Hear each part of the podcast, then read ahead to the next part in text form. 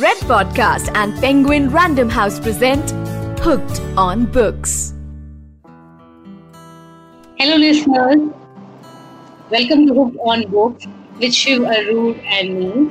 We're doing this podcast in collaboration with Red FM and Penguin Random House India. Shiv, as you know, is a journalist and writer. He's written two books for us called India's Most Fearless One and Two, and they are almost cult like books extremely popular and received a lot of good feedback. In fact, keep on getting it almost every day. Uh, so Shiv, I want to begin at the beginning. Tell us about you know your growing up years, where you're born, how your childhood was like. Uh, Millie, thank you very much for having me on this. Uh, always a pleasure. Uh, well, um, uh, I spent all my growing up years in uh, Chennai, which was called uh, Madras at that time, and I still like to call it Madras uh, because uh, Chennai, for some reason, sounds very official to me. Uh, Yeah. And uh, it's a city that my parents chose to live in, uh, even though we're from Karnataka. And uh, that's where I did all my growing up years. Uh, I actually speak Tamil better than I speak my own mother tongue, which is Konkani. So, home for me has always been Chennai. It's the city uh, that I return to and feel like I'm going back home. So, uh, for the first 18, 17 years of my life, from birth till till till I left the city to go to college, I was there. If so, apart from a few a few junior school years, which I spent in a boarding school, uh, apart from that, I was um, entirely uh, in in uh, Chennai slash Madras, and uh, it's uh, very much my city. It's it's changed hugely now. I mean, I've gone back on work quite often in the last few years, and it's changed Yeah. quite dramatically. Uh, but at that time, it was a a, a really lovely, safe, uh, warm, compassionate sort of city to grow up in, and uh, uh, yeah, so that was home. That's where I that's where I grew up. So, what is the one thing about Chennai that you know you love or you you know always associate Chennai with? Uh, you know the the, the people I, this may this may actually be a cliche and uh, uh, this is a kind of cliche that's been amplified after living uh, in the national capital where uh, things are not entirely always very friendly but in in madras the or the city I, that i grew up in uh, the one thing that i can tell you about it and it's true even today is that it, it was a very friendly place people were easygoing, people were friendly. It was a conservative place, it still is. But even at that time, I remember it being very cosmopolitan.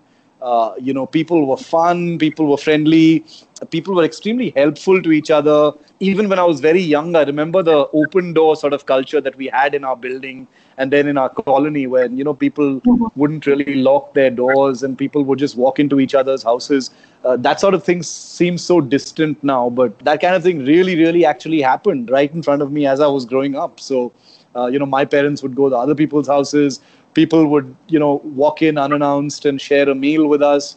Uh, so, you know, I, I miss that. It seems so idyllic thinking about it right now, but uh, that kind of thing really, really used to happen, and I and I sort of miss that. I feel nostalgic about, uh, you know, that kind of life. And you know, as we're in the lockdown right now, you know, I wonder if we're going to be forced to be more compassionate and helpful and empathetic towards each other, given that we're all going through this crisis together. I think I agree with you. I think this pandemic is going to change us in various ways. And I think it's already happening at different layers. You know, I happened to uh, visit Chennai this year in January for the first time. And Right. I, oh, wow, okay. yeah, so I went to, went to the Madras Club and I met some wonderful people, very serious. I found it to be very culturally rich, people really interested in new ideas, um, books. So, yeah, I think it's a fascinating city. I was surprised. I thought it'd be uh, very conservative, but I think it was quite welcoming and people were extremely warm. No, no, I was I was just going to say absolutely you're right. You know because that uh, there are cities that are conservative, but Madras is, is it's not conservative in your face conservative like uh, you know perhaps some other cities in the south. Uh, it's a city that's always it, it, it lets you breathe. It has its own personal sort of conservatism. But yeah, as far as culture, as far as education, as far as uh, you know literacy and people being interested in what's happening in the world, it's it's fantastic. Yeah, people were very aware. And Yeah. that brings me to your schooling. Did you, you, you did your schooling, I suppose, in Chennai? Yes, I, I did my schooling. Uh, I, I, I hopped a few schools, not too many, but uh, I basically studied uh, in um, a school in Chennai. I did all of my senior school years from class 8 onwards uh, in Chennai, in one of uh, Chennai's most well known schools. It's called Vidya Mandir. And uh, for a few years in between, and th- these were actually very um, uh, crucial years, this is class 5 and 6. I spent in a boarding school called Rishi Valley, which is in Andhra Pradesh. Uh, Yeah. uh, these were a couple of years when my mother was um, studying abroad. And so uh, it was decided to tack me off to boarding school. So I spent uh, two years uh, in boarding school. And those two years also had a great deal of an impact on my life because I used to get into a lot of trouble during those years. And uh, I had a lot of discipline issues. But it's also Wow. uh, two years that now, right? uh, oh yeah, yeah, absolutely, absolutely. Those no, no, no. Something, very, something. to find out like new, new stuff and you know naughty things that you used to do as a child. Oh yeah, I mean, eh, I mean, in boarding school, the, the thing is, for some reason, I used to be, I, I used to get into a lot of trouble, and then I was sort of made out to be this uh, disobedient child and a problem child kind of person, and I'd be grounded quite frequently. And the thing is, I didn't look at myself as a you know, as a naughty kid. I just thought thought of myself as a kid who's trying to get by. So the more trouble I got into, the you know, the less I cared about, uh, you know, obeying the rules in school. So uh, things obviously got uh, much much worse for me. But Would you like to share an anecdote or something uh, that you remember from those days?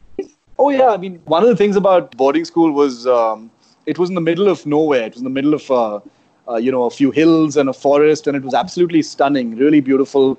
Uh, natural setting and a great emphasis on nature and things like that, uh, and I'll talk about that as well. But but um, uh, there were occasions when um, these were the years, Millie, when I was really making my bones and falling in love with animals, which would uh, have a great influence later in life. As a result of which, there would be these fascinating, you know, bird watchers and naturalists who'd visit the school, uh, you know, for excursions or to talk to the children. And I would very frequently stray away from my hostel and spend long hours with them and forget all about reporting back to the dormitory on time. And as a result of which, I'd be punished all the time. But, you know, I, I remember there were a number of occasions when I thought, you know, it doesn't matter if I get into trouble today because this guy is going to teach me about so and so snake or so and so bird or whatever. So, you know, I used to actually sort of accommodate for trouble in my mind. I used to account for it when I used to go off on these uh, little, uh, you know, bird watching expeditions with people. And I was in junior school, so senior school rules didn't apply to me. But yeah, it was uh, it was it was a lot of fun. I don't I don't regret a single moment of it because some of the things that I learned the most were you know happened during those trips. No, sounds fascinating. I, you know, like I think a lot of things we unconsciously absorb as we grow up, and the school days are always formative in various ways. So, did you have a lot of friends? Were you popular in school? I, I can't say I was popular in that sense in school, but I, yeah, I had a lot of friends because I, I, I usually think of someone who's like, you know, become the school pupil leader or something. I, I mean, I knew everyone. I had a lot of friends. Everyone knew who I was. So, I, I mean, I wouldn't call myself popular in the way that I see it, but, but yeah, I, I had a really good time in school, uh, especially senior school. I had uh, close friends. I had, um, uh, you know, th- there were lots of groups. Uh, and uh, coming off boarding school and heading back into a, a day school routine was something that I sort of embraced with open arms. I really, really loved it. I, I loved being back home in Madras. I loved being back with my parents. Uh, you know, looking back, I think maybe I was, I don't know, maybe I was not disciplined enough or old enough to, you know, really make use of boarding school in a big way. But I think the things I learned in boarding school, uh, you know, which are the things I keep going back to, which is, um, nature and love for animals. Uh, those are things that I, I I think I, uh, I still would say are very, very valuable takeaways. Uh, so I wouldn't, uh, you know, discount them for anything at all. But, but yeah, but my time in school, senior school, I loved it. I was very happy. Of course, I got into a lot of trouble as well there, but I was extremely happy. I was content, and I, uh, you know, I uh, immersed myself in studies finally, uh, but also uh, had a lot of fun. So uh, no complaints about senior school at all. And when when did you um, you know start reading books? And what were the books that you were reading during these days? Oh, uh, you know, I mean, um, my my mother is in publishing and was in publishing all her life as well, though it was in the educational sphere. Uh, so books were uh, standard issue item all through my life. In the, in the colony where I grew up, my mother used to read. To, there, there was a designated time. I think it was uh, after park time. All the kids would play in the park, and then everyone would go to Shiv's house in the evening because Shiv's mother uh, would it would be story time with Shiv's mother, and she'd pick up a few books and read out to all the children. So all parents would ensure that their children came to my house in the evening, uh, you know, for that one hour of story time, which was very, very precious. So, it, I mean, it was true in some of the other houses as well, but in mine, yeah, books were absolutely uh, uh, there all the time. And I grew up on uh, on books that I love. I have many of the books that I grew up with. You know, all the staples, Millie. Uh, the, you know, the Roald Dahls and the Gerald Durrells, the uh, yeah. you know the A- Andrew Lang uh, fairy tale books. Uh, all of those are books that I really fell in love with, and you know have stayed with me. I, I still go back and read Roald Dahl.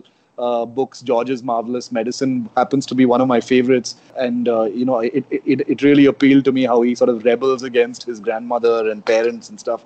So yeah. it, it, I mean, those those those those times and those books. I, there was never a point in my life when I wasn't surrounded by books. Uh, you know, generously supplied by my mother, and uh, I mm-hmm. and during school, during especially during boarding school and after, I also completely immersed myself in uh, animal books, books about animals. So I have a large collection of fantastic animal books, uh, encyclopedias, and uh, those were books that my mother would always get for me. I, w- I was quite weak in Hindi, uh, you know, in school. So uh, many of the animal books that I've got yeah. are actually as enticements, enticement presents from my mother for you know doing decently well in a spelling test in Hindi or uh, getting some good marks in the exam or something. So yeah, th- that was the currency. You do well in Hindi, and I'll get you this book that you know you you've got your eyes set on. So I didn't mind. That was great motivation for me. Wow, sounds like you had a dream childhood with a lot of books around and your mother encouraging you and other kids all along. Uh, when did you, uh, you know, decide to become a journalist and you know study journalism? Uh, I, will just take you back a few years uh, just for a quick bit of background. I, I actually started writing quite early. I, I used to write uh, fiction, short stories. I used to write a, a whole lot of short stories uh, when I look back on them now and read them now, they're they're really embarrassing. Uh, you know, that's like anything you've written as a child. When you look back on it, it looks really bad. And, was this uh, in school? How old were you? This was in school. I was. This was in school. Oh. So this was like class seven, eight. I used to write short stories, and okay. uh, I had my you know quote unquote big break when uh, you know the Hindu newspaper had a weekend supplement called Young World, and yeah. they published one of my short stories. It was crazy. One of my, I think it was one of my aunts who without telling me, submitted one of my short stories to Young World, and they mm-hmm. actually used it. So it was it was published across a full half page with an illustration and everything, and it had my name over there. I, will never forget that day. So that was my it first like newspaper byline. Yeah, it was it was incredible. So so that really encouraged me. Uh, I, I published a few more stories in the Hindu Young World in the years later as well. In school, I, I decided to study science and maths and biology uh, in mm-hmm. senior school in class 11 and 12 because uh, I had it in my mind that I want to do science. I want to perhaps be a medical doctor or a zoologist or, you know, a science stream for sure. Mm-hmm. Uh, and uh, after I finished class 12, I don't know, I, I, I, can't, I can't recall the exact breaking point, but there was a point when I decided, you know, I don't want to be restricted only to science and stuff. I want to do other things as well. I do have other uh, interests like aircraft and other things. So, is there anything that will allow me to do everything, or you know, dip my toes into a lot of different things and see them for myself? As a result of this uh, sort of indecision, I decided, uh, and my mother also was very helpful. She said, "Look, for your undergraduate, don't think about your career. Just enjoy yourself. Use it as three years to study." gain academic knowledge, do an academic course. She always said, you know, for your undergrad, you should never think of doing a vocational course do a nice, solid, meaty academic course like English or history or sociology or something like that. Uh, so that's that's what I did. Uh, it was actually an uncle of mine who was a senior editor with the Hindu, and I had this chat with him during my college days. And he said, you know, you should consider journalism. You love writing. You you want to see the world. You want to do interesting things. So why don't you give this a shot? So that's when, when I was in college, I decided, okay, I'm I think journalism sounds really good, and I'm going to give that a shot. So, how is, according to you, the life of a journalist? Yeah, well, so I, I was just thinking about it the other day. It's going to be it's going to be uh, 17, 18 years since I became wow. a journalist. I, I started in 2002 with a newspaper. So, uh, yeah, wow, a full a full adult could have been grown up in the time that I've been a journalist. But anyway, so the the life of a journalist is hard, but I wouldn't change anything anything at all about it. I there has not not one day has gone by, Millie, when I have uh, you know, has it ever crossed my mind that I would have wanted to do something else or, you know, why did I become a journalist? Oh, this sucks. I've never, ever, not even once thought that because uh, this is one field. Uh, it may be a cliche to say it, but it's actually true that it's one field where the work changes every single day dramatically. No other profession has, you know, could have possibly given me the chance to uh, indulge in so many of my you know direct passions. I've interviewed some of the greatest authors. I've flown in fighter aircraft. I've seen whales out in the sea. You know i've swum with dolphins in the andaman and nicobar islands. Uh, you know i've flown with the military and uh, been in rescue helicopters. So uh, so many of I, i've been in conflict zones. I've covered war uh, yeah. Uh, uh, and none of this is to boast. I'm just saying that this is a profession that affords me the opportunity to do all of those things and you know uh, do my job in those conditions. And I think that's absolutely wonderful. I could never, could never ever do anything else. So, uh, you know, the journalists are a hard pressed lot. The media is often criticized, but I wouldn't change a thing about my decision to become a journalist. Uh, you know, there are of course issues with journalism and uh, like with any other profession, but uh, this is a, an absolutely wonderful profession full of people driven by the noble cause of telling a good story and keeping people informed. Uh, so yeah, not to repeat myself, but I wouldn't change anything about it. I sometimes sort of whine about it and complain about it because it's a 24/7 job and you often don't have time to take a break and be with family or friends and especially at a time like this when the world is in lockdown and i uh, you know me and all of my colleagues uh, in india today and across the industry are working very very long hours uh, sometimes without weekends. It's um, it's tough but but i can tell you that uh, being a journalist is a privilege millie and uh, that's never a thought that's too far from my mind. No, I'm, I'm so glad you know because you had a fascinating life. You've you know you've reported from conflict zones from you know kashmir to the northeast and I believe even Sri Lanka. Yes, that's right. Uh, Sri Lanka was a. Would you like me to talk a little yeah, bit about Sri Lanka? yeah, you know, I want. I'm quite fascinated. I do want to ask yeah. you about how how it is to report from these kind of environment, and yeah. you know how how how did you manage, you know, to do that? Yes. Well, so uh, again, uh, you know, always very thankful for the opportunities to have been, you know, sent there uh, uh, it always takes the belief of a good organization and great editors uh, you know, to actually put you in a position of responsibility to report from a difficult area. Uh, So, hmm. being sent to Sri Lanka, where I was there for almost 40 days, covering the full end of the LTT, the full, the, I mean, until Prabhakaran was killed, I was there uh, visiting the war zone quite frequently. It was an extremely tough assignment, but it was exhilarating. Calling an assignment tough is no big deal. All assignments are tough, everybody has difficult work. But yes. this was exhilarating. It was an extremely difficult time, huge amount of violence, a lot of suspicion, checkpoints. Uh, extremely difficult to gain any kind of access, huge amount of government control in Sri Lanka, and it's a beautiful, beautiful country.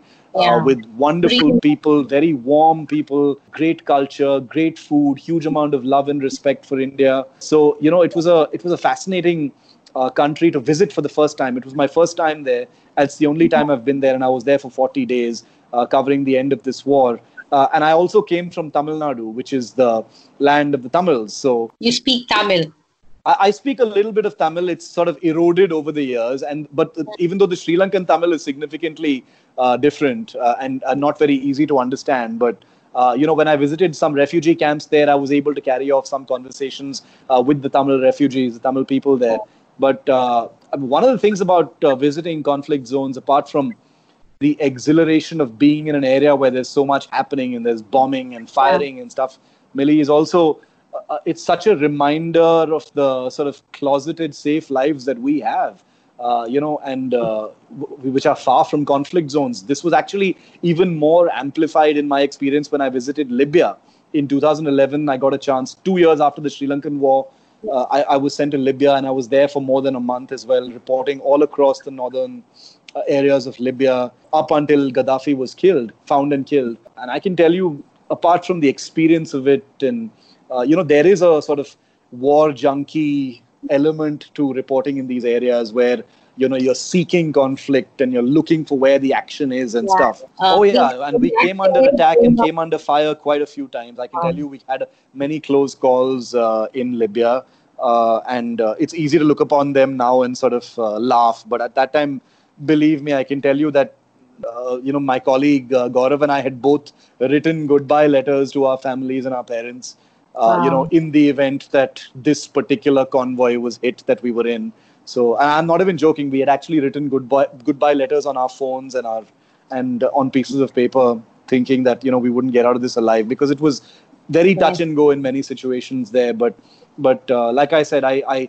I tried every single day not to forget that you know I am going to get to leave this place at the end of it. If I make it out alive, I get I mm-hmm. still get to go home to a to a wonderful, safe country. You know, a country where I get to do what I want and I don't have to look over my shoulder at a rocket flying in or a grenade exploding or, uh, you know, where learning English is a criminal offense and things like that. So, uh, you know, I, I don't want to, uh, you know, make it sound like I've got a big heart or anything like that. It's I'm no one special, but, uh, you know, Millie, when you're in a war zone, the reminder of our blessings and our privilege is something that I try to keep in perspective as much as I can. I mean, there were people in Libya who would take us into their homes and feed us, and there was so much respect for India, especially in Egypt and Libya when we went. Uh, and we were always told by the embassy there in Cairo, especially, they said, wherever you go in this part of the world, just say you're a journalist from India and see the reaction. And whenever wow. we, we'd say, you know, we were taught a phrase, Sahafi al Hind, which means journalist from India. Mm-hmm. And uh, that became like a magic word for us in Libya and Egypt. Uh, you know, anytime we were in a tight spot, or we had a tough guy at customs who was not letting us through, or someone mm-hmm. who was not cooperating with information, or someone who was not willing to uh, bring down the price of buying a SIM card or something like that, we just yeah. say Sahafi al Hind. I'm an Indian journalist, and it would be like open sesame they would instantly melt, doors would open, people would take us into their houses, feed us, uh, you know, uh, give us their cars, give us their phones. On, on one occasion, give us some cash as well for, uh, you know, for something or the other. So it was the amount of respect that India has in that part of the world was another huge eye opener, which is very, very special. Yeah, so happy to hear this because, you know, um, it's really nice to see and hear such heartwarming stories from you about the way Indians, you know, are perceived outside of India. And I'm sure these were very, very tough times. These were all historical events. And actually, you know, you, you guys saw history being made in front of your eyes. What we see on television, you saw with, you know, um, open eyes in person. Yes. And you part of this whole event. And maybe there is that, you know, so do you think, you know, there's an element of thrill and, you know, being a about being a you know, journalist in a conflict zone. It is definitely you know challenging. It is it is risky, and uh, you know we we've had stories of so many journalists also you know losing lives while yeah. doing their jobs. But you know it it really uh, I think there's an element of thrill and also uncovering things yes. as they happen along the way. Oh, no doubt, no doubt. There's a. I would be lying if I said that there is no thrill uh, and I would freely admit that when you're in the war zone, like I was in Libya and Sri Lanka, there is that war junkie sort of mania that grips you sometimes. Uh, where you know you, if you're uh, if, you if you spend a couple of days without being in the action you're sort of you find yourself yearning to be back in the action where there's a crossfire and stuff it's totally irrational and it's actually quite terrible if you think about it but there is definitely that thrill of wanting to be in conflict you hear about a fight going on or a crossfire going on in some part of a city and you instantly jump into your car and rush there. Uh, you know, it's wanting to be part of the action. So I'd be lying if I said that that wasn't the case. That was definitely the case. But uh, I can also tell you that it's uh, like you rightly said, Millie. Journalists do die in action. When we were in Libya, there were I think I, I think six uh, in, in the period that we that we were there. Six foreign journalists lost lost their lives in crossfires or rocket attacks on you know vehicle convoys. uh, and things like that. So it's not like, and like I said, we came very close to being bombed ourselves. So uh, we were very aware that uh, you know we can't be foolhardy about this. We can't be careless about it. Discretion is the better part of valor. Is something that we used to keep telling ourselves. Uh, you know, there, there, are no heroes in a war zone, uh, as they say. Uh, in you know, apart from the combatants who are, you know, who have no choice but to fight. But yeah, absolutely. To answer your question, there is indisputably a thrill about being in a place where you know you're witnessing history. Uh, you know, we, we saw we saw Russian aircraft uh, bombing some parts, or, or, or Gaddafi's fighter jets uh, uh bombing a hospital that we were supposed to stay in, dodging dodging rockets and dodging bullets. Sometimes you need to just catch your breath and remind yourself that my God, this is history in the Arab world being made. This is a country that's been cut off from the rest of the world for decades together, and now this is the one chance for the world to actually uh, you know get to libya. So yeah absolutely. Huge thrill to be actually be seeing those things and be uh, you know get that ringside view of history. Yeah and i'm so glad that you're here right now to tell us the stories. You've also been a defense journalist for years shiv and you've written a lot you know about the indian defense forces uh, so many different aspects of the military and the defense forces how has that experience been? Oh, absolutely wonderful experience. And and uh, defense journalism, uh, funnily enough, uh, it's like an all-encompassing kind of uh, subject and topic, uh, Millie, because yeah. of the amount of time and effort it takes for a journalist to invest in the topic because of how complicated and difficult to penetrate it is. Once you get in, you you feel like you've worked so hard to get into uh, the subject that you know you feel like you probably can't do much else or you don't feel like doing very much else i of course do cover other things as well but my primary love and topic as a journalist is definitely defense and strategic affairs because uh, that's the topic i got my big break in courtesy the indian express in 2004 when i was just 22 years old, which was practically unheard of at the time. You know, the editor of the newspaper at the time took a flying shot with a young clueless journalist like me and and uh, i think um, and i've stayed with that subject you know i i, I still report yeah. on defense i've written two uh, books on defense for penguin yeah it's yeah. all defense for me completely so how how and when did you think about writing a book you know now you've written three books two yeah. of which published at penguin random house india and they are you know huge bestsellers extremely popular within the company and with readers how did this whole journey begin so i, I mean I, I honestly, and I'll be very frank with you, Millie. I never thought I would write a book. I, am a, yeah. I'm not very disciplined in that sense, uh, in terms of having the discipline to sit down. Now I do because of the books, but before I wrote it, I al- it always looked like a hugely daunting task. So anytime anyone ever wrote a book, I used to be like, my God, that's amazing. How did you sit down and finish a book? You know, but uh, the, the the first book that I wrote, uh, the publishing house that published that book, uh, it wasn't even my idea. I wasn't there was no plan to write a book. The editor of that uh, publishing house reached out to me and she said, uh, "Look, we we really want to do an India-Pakistan sort of military thriller novel kind of thing." And we were yeah. wondering if you'd do it, and we think you'd be the good person to do it since you like defense and write about this stuff. And I don't know, I, I needed a day to think about it, and I thought about it, and I the beginnings of a story sort of came into my mind uh, with the scenario post 2611 because 2611 Millie is another yeah. terror strike that I covered personally in Mumbai. I was there for 11 days and I covered the whole thing. So I thought, why not do a kind of um, military thriller based on a post 2611 scenario. So that's how that book came about. And then the, the two nonfiction books, the India's Most Fearless books that I did for Penguin, uh, were, um, again, I'd be lying if I said the book was my idea. I'd just basically written one piece about uh, a pilot who had managed to land a fighter even after the canopy had uh, disintegrated in the air, endangering his life and the aircraft. And it was yeah. Rahul, uh, Rahul Singh, the, my good yeah. friend and co-author of the India's yeah. Most Fearless series, who said, uh, "You know what? We should make this a series and convert them into a book." And uh, and and you know the rest, Millie. So that's how India's Most Fearless was born. And we worked with Penguin. It was a fantastic uh, opportunity to actually work with Penguin because uh, there was a recognition that these kinds of stories needed to be told. And after that, it was uh, I think it was it was easy. I mean, uh, I was able to align myself and sort of shed many of the earlier indisciplines that I suffer from, and was able to commit to writing a full book. I still can't believe I've written three books, to be honest.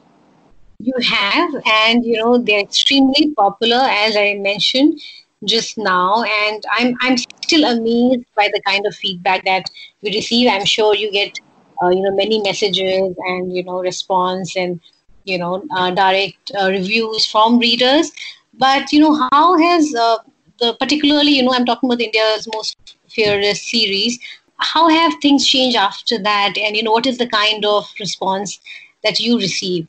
so uh, the, the, we launched uh, India's Most Fearless one uh, on the 25th of September 2017, uh, Millie, and you were there as well. And I, I keep telling this to Rahul, and it's not an exaggeration. Not a single day since September 2017 has gone by without Rahul or me or both getting a message either directly on our phones or on email or on Twitter or on Instagram or on a story somewhere with a picture of the book and someone saying we loved the book.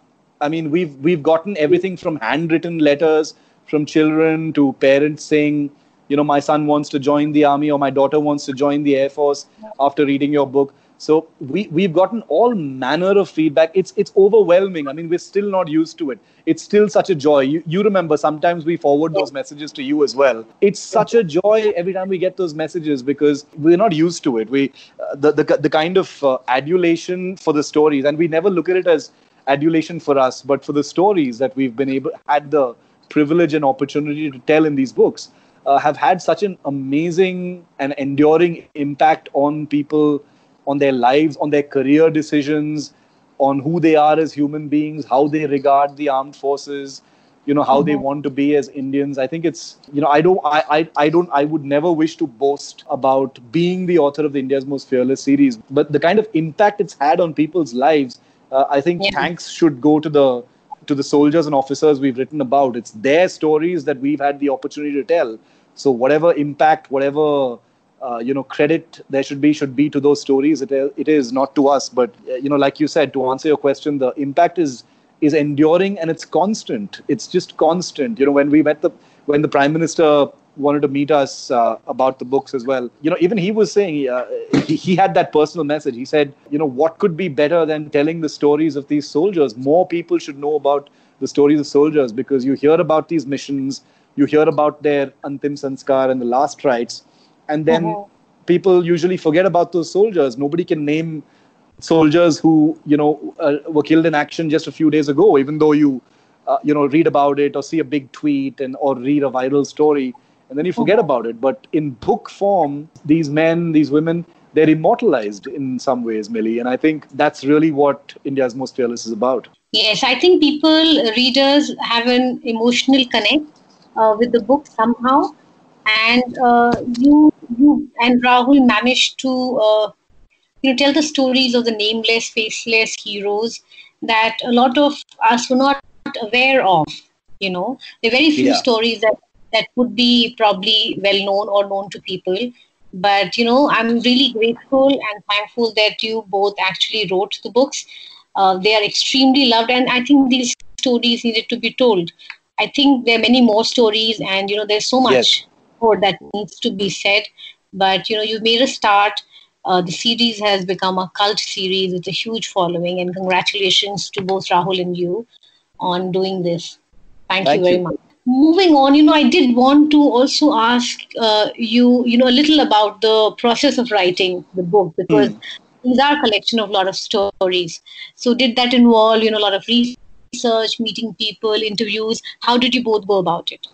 So the, the, the research part of it actually came easy to uh, to Rahul and me, uh, Millie, because we're both journalists. So legwork is our second nature, research is our second nature.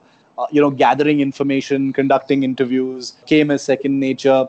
Uh, the challenges were, were, of course, with access. But, uh, you know, again, as two journalists who've been covering defense for so many years, the forces already knew who we are, the ministry knew, knew who we are. So we didn't have yeah. to establish our credibility or our integrity in telling these stories. Uh, so, uh, in, in many ways, we were, you know, they knew who we were and they had faith. The chiefs had faith that we would do the right thing. We wouldn't, uh, you know, betray sensitive information or uh, you know, or, or get it wrong in any way or embarrass the government or the armed forces. Uh, and to their credit, there was absolutely no censorship. Uh, there was no uh, there, there was no nitpicking in terms of facts. We were given complete unconditional access. In many cases, the army didn't even need to look at our work. And the process of uh, researching was extremely enjoyable, but also heartbreaking because, as you know, Millie, many of the heroes in our books are uh, no longer alive. Uh, they were killed in action. So much of this research involved speaking to their uh, either their uh, colleagues in in their units, their buddies, the people who were literally with them when they uh, you know made the sacrifice, the families they've left behind, young children, aging parents in far-flung parts of the country. So Rahul and I traveled. Uh, and collected all of this information for these stories. And I think that is reflected in the love that the books have got because they do reflect all that is left behind. You know, the it's not just about the action and the the drama of military missions, but also yeah. about the pain and the sorrow and the pride of families and these army and air force and navy units, uh, you know, that have to continue to function and in most cases have not had the luxury, uh, you know, to grieve the passing of these comrades. So uh, I can tell you, it was a great privilege. It was a great joy uh, researching for these stories because there's nothing like hearing a great story firsthand from the people who actually experienced it. But also, it was uh, humbling, it was heartbreaking, it was uh, in many cases difficult. In some cases, Rahul and I, after researching a particular story and writing it, uh, we would take a week off, Millie, because sometimes we just needed time to sort of get out of that mental sort of uh, condition of heartache and heartbreak and uh, you know the extreme emotions that we now see that readers feel when they read these stories.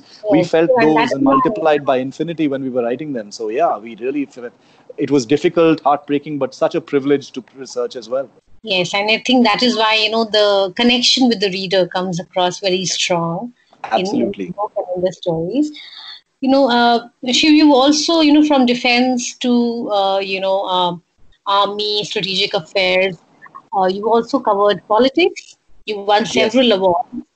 And in closing, you know, I did want to ask you about, you know, one story or one report that you did that you're really proud of. And, you know, when you close your eyes, uh, it comes to your mind. Uh, since you mentioned awards, and uh, not that I'm boasting or anything, but I was very, uh, very, very uh, uh, happy and satisfied that the the one political journalism award that I won uh, was for a story that I, actually a couple of stories that I did during the Karnataka elections of 2018.